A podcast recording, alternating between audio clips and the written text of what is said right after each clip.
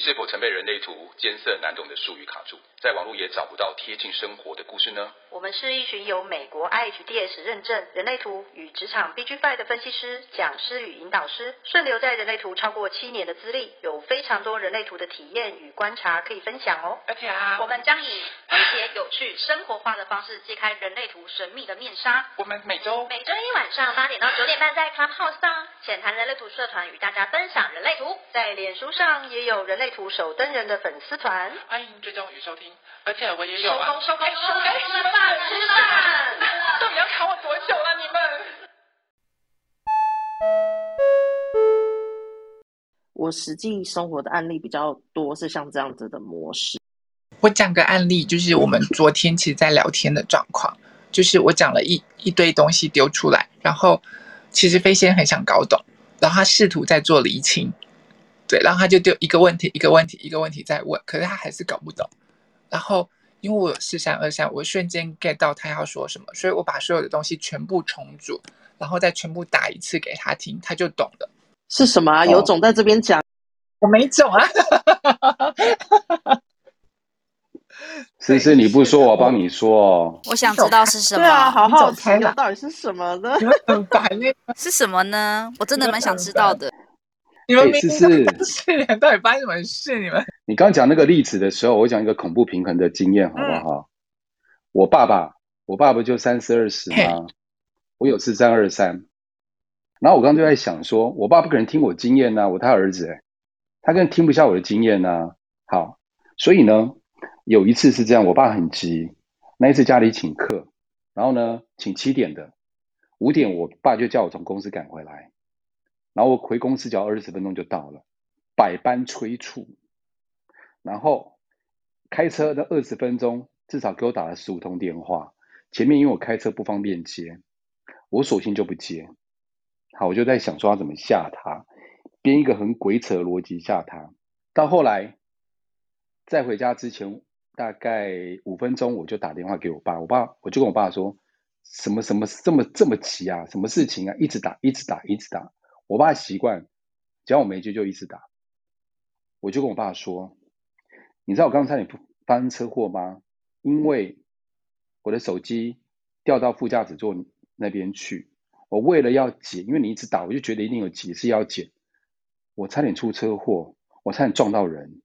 我说这样真的很危险呢，下次可不可以不要这样子？你只要打一通，然后我看到是你，我一有空我就回你电话。”所以，我爸从那一次开始，他如果找我找不到，他就打一通，然后过半个小时再打一通，不会像一分钟给我打个五六通，夺命连环扣的那一种。其实我也不太喜欢夺命连环扣这样子。而且你这个说法吓吓死那个直觉中心空白，应该蛮符合他的逻 辑吧？没有没有，直觉中心空白的人要是听到这个，真的会吓。对，可是像 Larry 这样讲，我就会想。我好像也曾经做过这样的事，就是我会夺命连环 call，而且我的 call 法是，譬如说我想找一个人，我知道他家有两只室内电话，然后他有两只手机，我自己会让他四只手机，就是四只电话同时响，这样子逼着要找到他，因为我很急。我以前曾经这样子过。哎、你这样做，飞仙，你这样做的时候是因为啊？你怕自己太闲，把时间塞满吗？没有，我是因为 我就是要这个当下，就是、我觉得就是我要这个当下让这件事情发生，所以我就是这么急的想要让他，呃，一呃就在这短时间内，我控制的时间内完成。我我觉得那时候的、嗯、我不知道搞什么，就是当时真的有意识到自己就很急，然后急到那种想要把所有的一切控制在这短时间内之后。我觉得现在回头看，有好大的压力存在，就是那种周围的人感受到的压力是很大的。嗯嗯嗯嗯，对，你刚刚的故事就让我想到以前我也曾经这么做过。嗯，对啊，对啊，因为其实二三四到二十这条通道，他们荐骨直接接喉咙，所以会立刻显化 right now，立马立刻马上就是现在。对，所以他们就会这样子，我现在这个时间我就要。我想知道答案，我想要联络上你，所以就是立刻、现在、马上，所以他们会比较急躁。还是我们要来做做个调查，就是说底下同学，你们有二十到三十四这条通道，然后你们也会这样子这么急，或者是会做夺命连环扣的，可以举手，但是我们不会把你们拉上来。然后没有人敢举手，这样，因为他怕被你陷害。哦，有有一位朋友举手，有有有有。哎，另外我们今天讲三四二十啊，它总共有四条通道嘛，再来哪一条通道是比较容易被大家好奇的？比较常问的是十二十，常常有人搞不清楚十二十这条通道到底是什么，怎么显化啊，或者是对它到底是什么啊？对，飞仙是哪一条？飞仙是十五七吗？不是，我我没有五七，其他另外两条。哦，你从善事接出去那两条是不是？哎，不对，你不是有十号闸门吗？什么东西？你自己有十号闸门不是吗？有，我有，我有十二十啊。对，哦，十二十，OK OK，好。你自己对十二十这条闸这这个通道的感觉是，我也是觉得很陌生呢。爱自己在当下，在当下爱自己好。还有呢，你 就很粗糙的说，其实其实我之前也是搞不清楚这条到底在干嘛，然后我还问 Jessica。你问他干嘛？他知道吗？他后来有讲一些故事，让我听完之后，我大概能理解那个在干嘛。你可以先让他先讲啊，或者是思思先讲，他们都对，我也想听他故事。好啊，好啊，你们两位，你们两位哪一个要先讲？你们两个现在怎样都不讲。让 Jessica 先讲，他讲完之后我再来补充，这样子。好，我们投射者等待被邀请。好啦。我记得之前是，嗯，飞剑有问过我十二十这条通道，只是飞剑我真的有点忘记我怎么想的。那时候因为有经过一段时间，我有一些不同的感受。十号闸门其实大部分来说，那种我觉得十号闸门不是只有爱自己这三个字就可以囊括所有，它其实是一个非常非常复杂的一个闸门。然后它其实我觉得在。我比较喜欢用一个方式去形容，就是爱这个东西，爱爱这个能量的界限是什么？界限就是对我、对他、对其他人、对对这个事，那个界限在哪里？那个拿捏在哪里？然后我我身边是有十跟二十这条通道的，除了飞仙之外，我发现他们有时候会说出一些嗯。他们觉得我他说出来当下，他觉得非常非常喜悦、非常开心的事，然后然后说完之后，他就会说完，他会先说出来，说出来之后被自己听到的时候，就会有那种他会有一种啊，我怎么会这样说啊？对对对，我觉得说这个说法是对，我觉得我这样说很好，然后他们就会把他们就等于说说出来这样的话之后。他有一点再从耳朵里听进去，然后经过他的感受以后，他觉得对他这个这个话就是他要的，然后他会再说一次，就跟我说：“啊，我觉得这个刚才说的这个对，这个就是我要说的那句话。”你你你可以听到他这个讲话的中间过程，他先说出来，然后被他自己耳朵听到，然后他的心里再觉得很认同他这句话，然后再说出来一次。所以在那个展现的过程中，我会觉得。我不知道，我看起来，我观察方面是他自己本身觉得很美好，我也觉得很美好的那种感觉，所以我不知道飞仙你会有这样的感觉吗？我平常比较常讲 黄色笑话，所以，然后你说完之后就说对，这是感觉，对，这思思教我的，对，怎么？好。那那我来补充一下，就是十到二十这一条通道，它为什么叫做觉醒的通道？因为我会从学理的方式来解释给你们听，你们可能就会比较清楚。就是要学学理呀。我们的十号闸门，我们先从十号闸门开始，它是个人的行为、自我的行为、爱自己，所以它是个人之爱跟整体世界、宇宙之爱的那个桥接点。一一方面是我们通向我们爱自己，所以。那个时候咱们其实有一个很有趣、很好玩的方式。当我们做自己，每个人都做自己，整个世界就会开始不一样，就会开始步入宇宙正轨。你们有没有听听到这很很妙、很有趣的事情？可是整个世界大家都不爱自己，都不做自己，所以我们在整个世界都在混乱当中。这就是整体大爱跟我们个我们个人每个人每个人呃个人之爱，他桥接的那个部分，其实他讲得很清楚。当我们做自己的时候，我们活出最真实的自己，那整个世界就会充满了爱。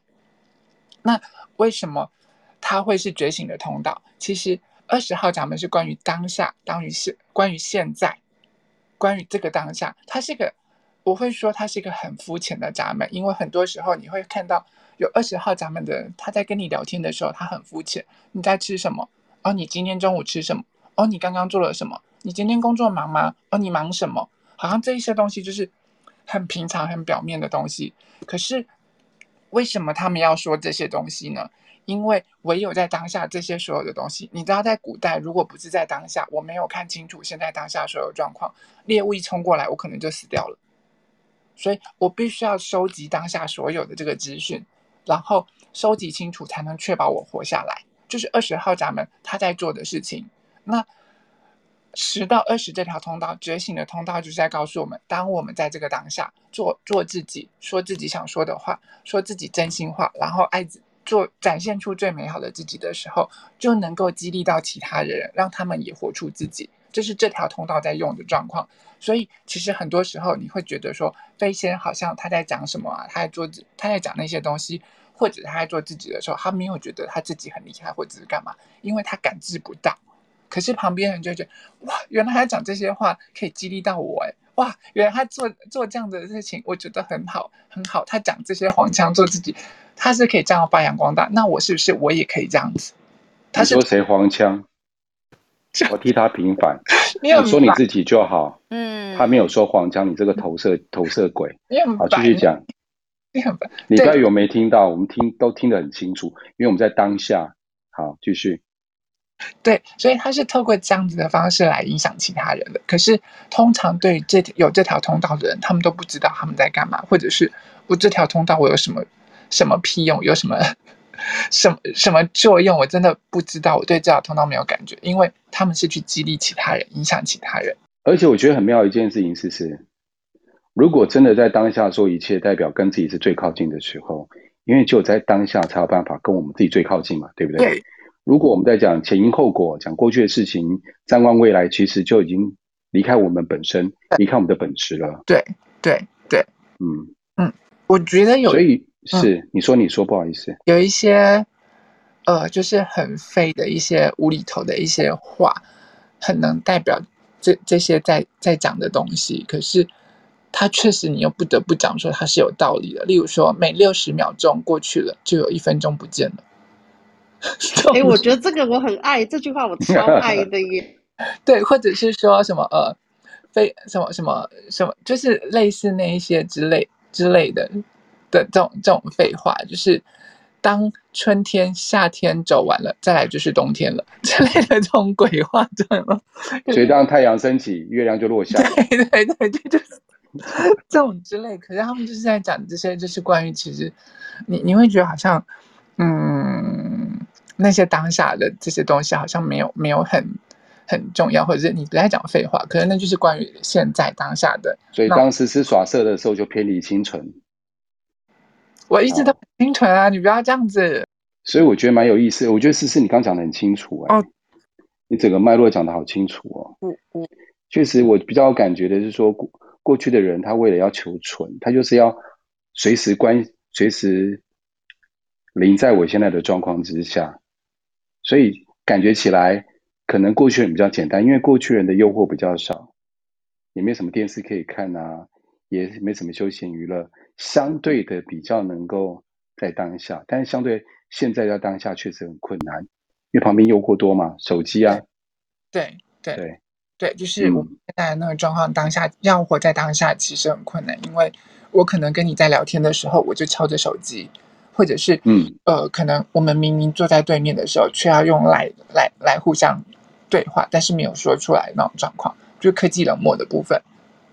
对，又或者是因为刚好手机的声音有讯息进来，我就被干扰。对对对对，嗯嗯，很多的干扰，嗯嗯，所以这条通道啊。就是其实拥有这条通道的人，他们自己可能都会很没有感觉，可是是旁人看他们，嗯，比较容易因为旁人受到影响的状况，会被他们激励到。可可是他会觉得那没有什么，我只是在当下做我自己而已，这很有什么？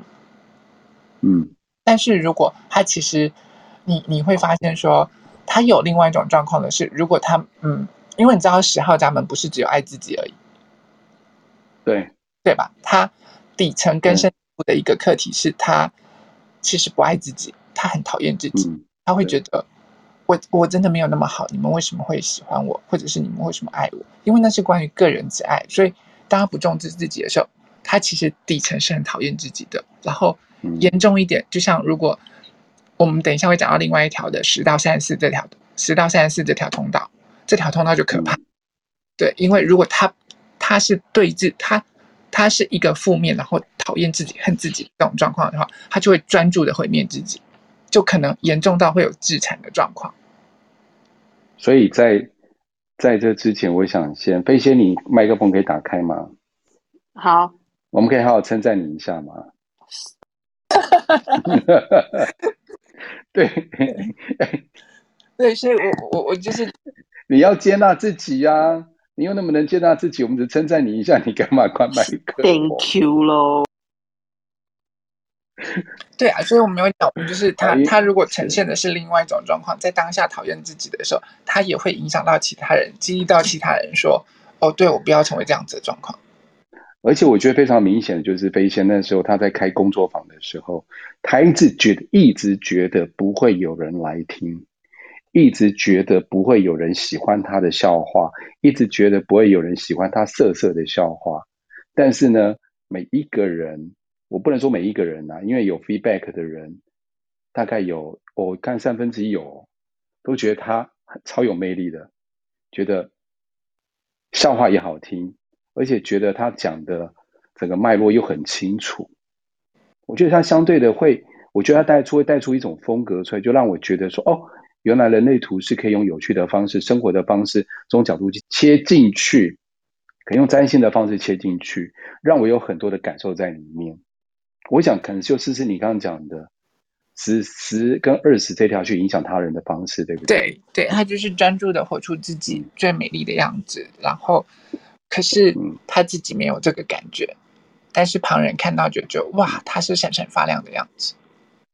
我想到了，嗯，当你们两个提到这个，我突然想到飞仙那个很可爱的，你知道。呃，有一次我们有邀请飞仙，其实好几次啊，就是录 podcast，然后飞仙在八零三那边，呃，有录一集，就是用占星的角度去看人类图的这个，他那个切入的角度去讲这样子。他讲完之后，其实还蛮多人报名，就是想要听听看他结合占星跟人类图一起的这个去解读人类图。我觉得说的这个过程中，我觉得。都很有趣，就是他在录 podcast 的的过程都很有趣。最可爱的是什么，你知道吗？飞仙很喜欢玩手游，然后他有一款手游是我也很喜欢玩的。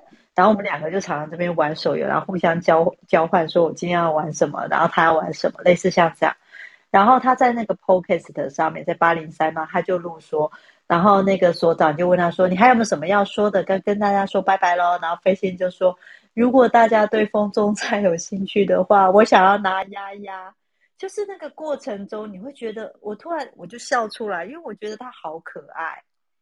他在那个当下，他就是他跟我说没有，我是真的很想拿那个鸭鸭，就是那个游戏里面有一个很可爱的小胖鸭，然后他就是很很纯粹的这样讲出来。我觉得那当下的展现，我就觉得不知道哎，我觉得我好，我觉得他好可爱，就好自然。好自在的那样子，而且他只是讲出他的想要的那个部分，所以是不是就像思思讲，就是那当下的展现，就是他很专注在做他自己，然后他表达出来的那个感受，然后让旁边人看到他，发现他闪闪动这样。可是所长立刻把我切掉哎、没有，他没有把你卡掉，他有留下来，好不好？他就立刻说拜，然后有你想，但是他有为。我我他有把你那个说我想要有鸭鸭那一段留下来，我觉得很可爱，我觉得很可爱。我有听，我觉得很好笑。有啊有啊，那那一集那个八零三研究所那一集，飞仙你那个五我觉得那个十二十那个展现，因为他从头到尾就只常常不断提到说，可是我想要有牙牙。如果大家有玩那个要让我可以什么什么，那我可以让你不免费八百块，不用减三。就是我们有办一个活动，就是半小时解飞仙的占星八百块，然后大家赶快疯抢这样。然后飞仙就补了一句话说：“如果你喜欢这个游戏，你帮我呃什么什么，然后我就让你免费来解占星，这样 就很可爱啊。”他那个过程，所所以要我我用学理的方式来说吗？你用生你有办法用生活的方式说吗？嗯，因为我只有五十七号闸门，所以我没有办法接真的接通到三十四号闸门的时候，就是因为你知道五十七号闸门是关于强烈的直觉。然后尖锐的阳刚的直觉，然后，我觉得那时候我看到这条他们我的朋友当中啊，他们有一种感觉就是异地求存。嗯嗯嗯嗯嗯嗯嗯。三十号讲的是力量，五七号讲的直觉嘛，然后五七号刚好在直觉中心，直觉中心讲的就是求存，但是因为它来自于恐惧，所以他必须让自己好好的活下去。所以一个状况之下，他有一个状况之下就是只有自己往上爬。然后呢，他很能够在适应环境，但是如果有必要的时候，他会碾压过去，任何的困难跟困境，他都会碾压过去，就为了让自己好好的活下来。但他偏偏好我，是因为他有那个力道跟那个力量在。嗯嗯，那个三十四号闸那个力道跟力量在啊，是当在危难的时候才会出现，他平常不会跑出来。嗯，好，我讲我的感受是是吗？好，就是这这个通道其实。我会拿三十四到五十七跟三十四到二十这两条通道来做互相比较。嗯，你知道这两条都是关于求存的通道，然后他们都很像是猎人的通道。可是一个比较像是主动型，一个是被动型。你到三十四到三十四到二十这条通道，因为它直通喉咙，所以我一有回应了，我就立刻做。可是就像刚刚 Larry 讲的，三十四到五七这条通道，它是直通直觉。然后就是关于生存，我要活下去，所以它很强烈的一种状况。这条通道本身，它的别呃，它的名字就叫做力量的通道。那为什么为什么是力量通道？三十四号闸门是伟大的力量嘛？那五十七号是直觉，直觉是关于求存，我要活下去。当你今天侵犯到我活下去的状况的时候，我就展现力量给你看。所以就是那一种，呃，我讲古代的那种状况来说好了，就是嗯，以前原始人、原始部落他们。在狩猎的时候，三十四、三十四到二十是比较像是那种一看到猎物出现了，他就立刻冲出去拉弓，然后立刻射射死他的那种状况。可是他他这种就是比较主动的猎人。可是另外一种状况，三三四到五十七，他就是蛰伏在那边，在那边等待。当呃当猎物来的时候，当猎物来了，然后他看见了，他就会直接开始射箭，然后去射他们。那也更多状况像是那种。你今天不要侵犯到我，用在用在现在的状况是，你今天不要侵犯到我。一旦你危害到了我生存的权利的时候，我就会尽全力的反击给你看。所以有这条通道的人呢，他们其实蛮可怕的。就是呃，对不起，不是可怕，就是呃，就是你今天不要去犯到他们，或者是不要去踩到他的线，他都没有关系。但是你一旦踩到底，踩到他线，让他炸了，他就会反击你。对，他比较像是这样子的状况。对然后我刚刚讲的可怕，不好意思。我我认识一个朋友啊，他是有三十四、五十七的，然后他因为大家一起就学人类图嘛，然后他会跟大家讲说，因为他以前学过搏击，搏击，所以大家就是他有跟大家讲说，你如果要跟我打招呼什么，不要从我的后肩拍我，我怕我会不由自主的反应就会。回挡你，伤到你这样子，所以我有我有感觉到他那个靠近他的时候，你会感觉到他那个身上所散发出来那种嗯防备感。他不是防备人，是那种身体很自然呈现的那个状态，蛮明显的。然后我有好几个朋友也有三四五十七号这个通道，然后他们的给我的感觉就是，如果你把他丢在一个陌生的环境，或者是。呃，一个陌生的国家，或者是一个非常，他会比一般人更知道怎么样活下去。那个感觉就是他先活下去再说，然后其他他都不会想，就是一心一意的，就是我先活下来再说那种感觉，很明显，他是不太会考虑说啊哪里热啊，或者啊很麻烦什么的，他不会，他会先以我先活下来再说，那种感觉很很很鲜明。大家有看过《饥饿游戏》吗？哦，有学生鸟那个，对对，学生鸟，你知道女主角 Cassidy 我我自己觉得，我自己觉得 Cassidy 她就是三十四到五期这条通道最佳代表人物，对，很对不对？很浓郁的那个感觉，对不对？其实你知道，因为在那个当下，就是饥饿游戏的当下，他被丢进了那个游戏里头。虽然妹妹是他的全部，妹妹是他的家人，你今天踩我底线，所以我我为我妹妹冲出去了，然后丢到那个游戏里头的时候。他以活下去为原则，你不要来犯我，你不要来犯，你犯我，我弓箭就拉起来，先射死你再说。啊，对对对对。所以他从头到尾，他从头到尾，饥饿游戏的时候，他这条通道为了求存，他展现的淋漓尽致。你们一来犯我，我就杀你给你看。然后到了第二集，更是清楚的，一开始就为了活下去，所以没办法了，你们要杀我，我先杀死你了。刚刚讲到碾压这个东西，我有一个想法，不知道是不是你们听听看，好。呃，因为五七号三四五七这个，因为刚刚有讲会碾压别人，是因为自己担心活不下去，但是他更恐惧的会不会是担心他如果判断有人要碾压他，我开始欺负他的时候，他会先发制人，避免被欺负，避免被碾压，所以他先做这个动作。因为我会这样讲，是我发现我周边有几个三四五七，他们有做这个动作，但是我没办法判断的是。可能有牵扯到别的闸门或是人生角色，但是我刚同刚想了一圈，好像他们有这个特质在，你们觉得呢？其实你有觉得吗？对，就是，嗯，就像你讲的，嗯、因为一号闸门是关于呃求存的直觉，它是非常相当敏锐的直觉，所以为什么它到十号闸门五七到十这条通道的时候，它会成为脑波的通道？因为五七号闸门是我们人类图当中的右耳嘛，对，然后他听的是听的是直觉，听的是。求存的声音，就你可能靠近他，你嘴巴才刚张口，他就知道你要说什么，因为他要活下去。所以当他听到了，他他那种听觉可能是非常灵灵敏敏锐的，甚至是一点点风吹草动，他听到了，觉得你今天要危及我的，危及我的生存权益，你要危及危害到我的生存，我活下去的状况，那我就会瞬间立刻反击你。嗯嗯。就用我伟大的力量来反击你，就用我伟大的力量来碾压你，用我的力量来霸凌你或歼灭你。嗯，对，这就是，而且非常明显哦。对，因为因为他他的设计就是这个样子啊。当我听见了你危及到了我的我我的状况的时候，这这股力量瞬间瞬间透过剑骨有回应，就引发出来做给你看了。那他有可能幻听吗？好，啊，他有可能幻听吗？有有可能幻听吗？这这如果如果他的直觉直觉中心是健康的话，那通常就会比较准确。可是如果他不是健康的，因为你知道，呃，我们人类图不能单就一个一个能量中心的状况来说，因为他可能我今天就算我直觉权威，然后我应该正常运作我的直觉，可是我的情绪中心是空白的，我很有可能受到外在的影响，我的情绪反应两倍的时候，我听不见我直觉的声音，我瞬间就。反击给你看，嗯，好有既视感哦，感谢讲解。我没有说什么，我我点到为止喽。我我哎，窗帘，你今天声音实在太少了，好不好？你都没出来讲话。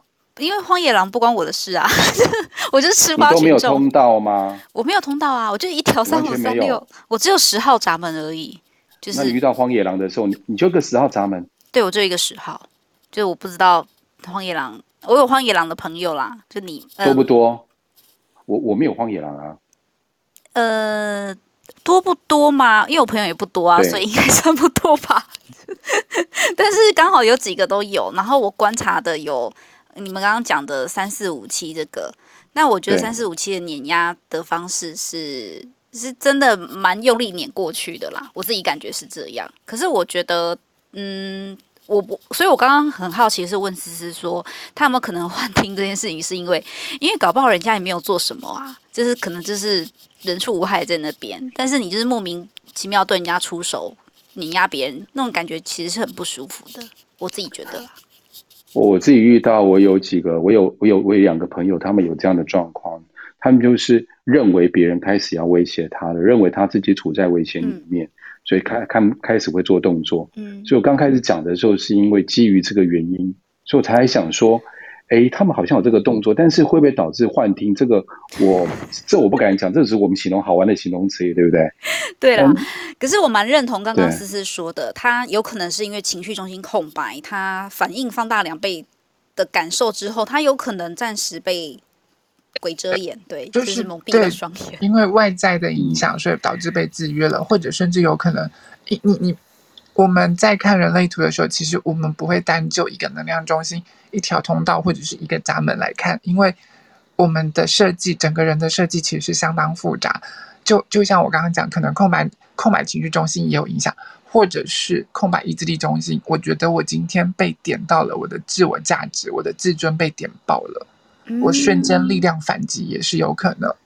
嗯，对，所以其实他会透过各个各个方式的部分影响，甚至我可能逻辑的，我的头部跟逻辑开始在那边告诉我我要做什么，我要说什么，或者甚至是空白的，它放大了两倍之后，开始对自己，呃，就是一直一直弄自己，一直搞死自己的那种状况，然后事后他觉得我现在开始对这件事有回应了，我就反击你，碾压你了，这都是有可能的，但是必须还是要说看。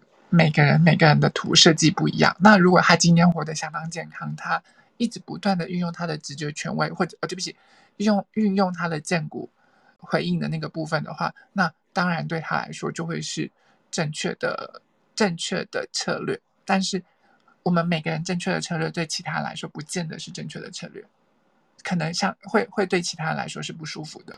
嗯，对，因为就荐骨他只对他有回应的事情做回应嘛。对，没错。对啊，对啊，对啊！我今天就是有回应，我要霸凌你，我要碾压你的，那那那就是他他他对这件事情是有回应的。对，但是如果我们套上了道德观，我们就会觉得你这是不对的，你这是不应该或者是干嘛的。对，而且三十四号闸门在建国那个力道真的很大，那个力量真的是。撞到撞死，非常夸张的。没事，不要跟 Larry 靠太近，你你是他反手一拍，你就会飞出去。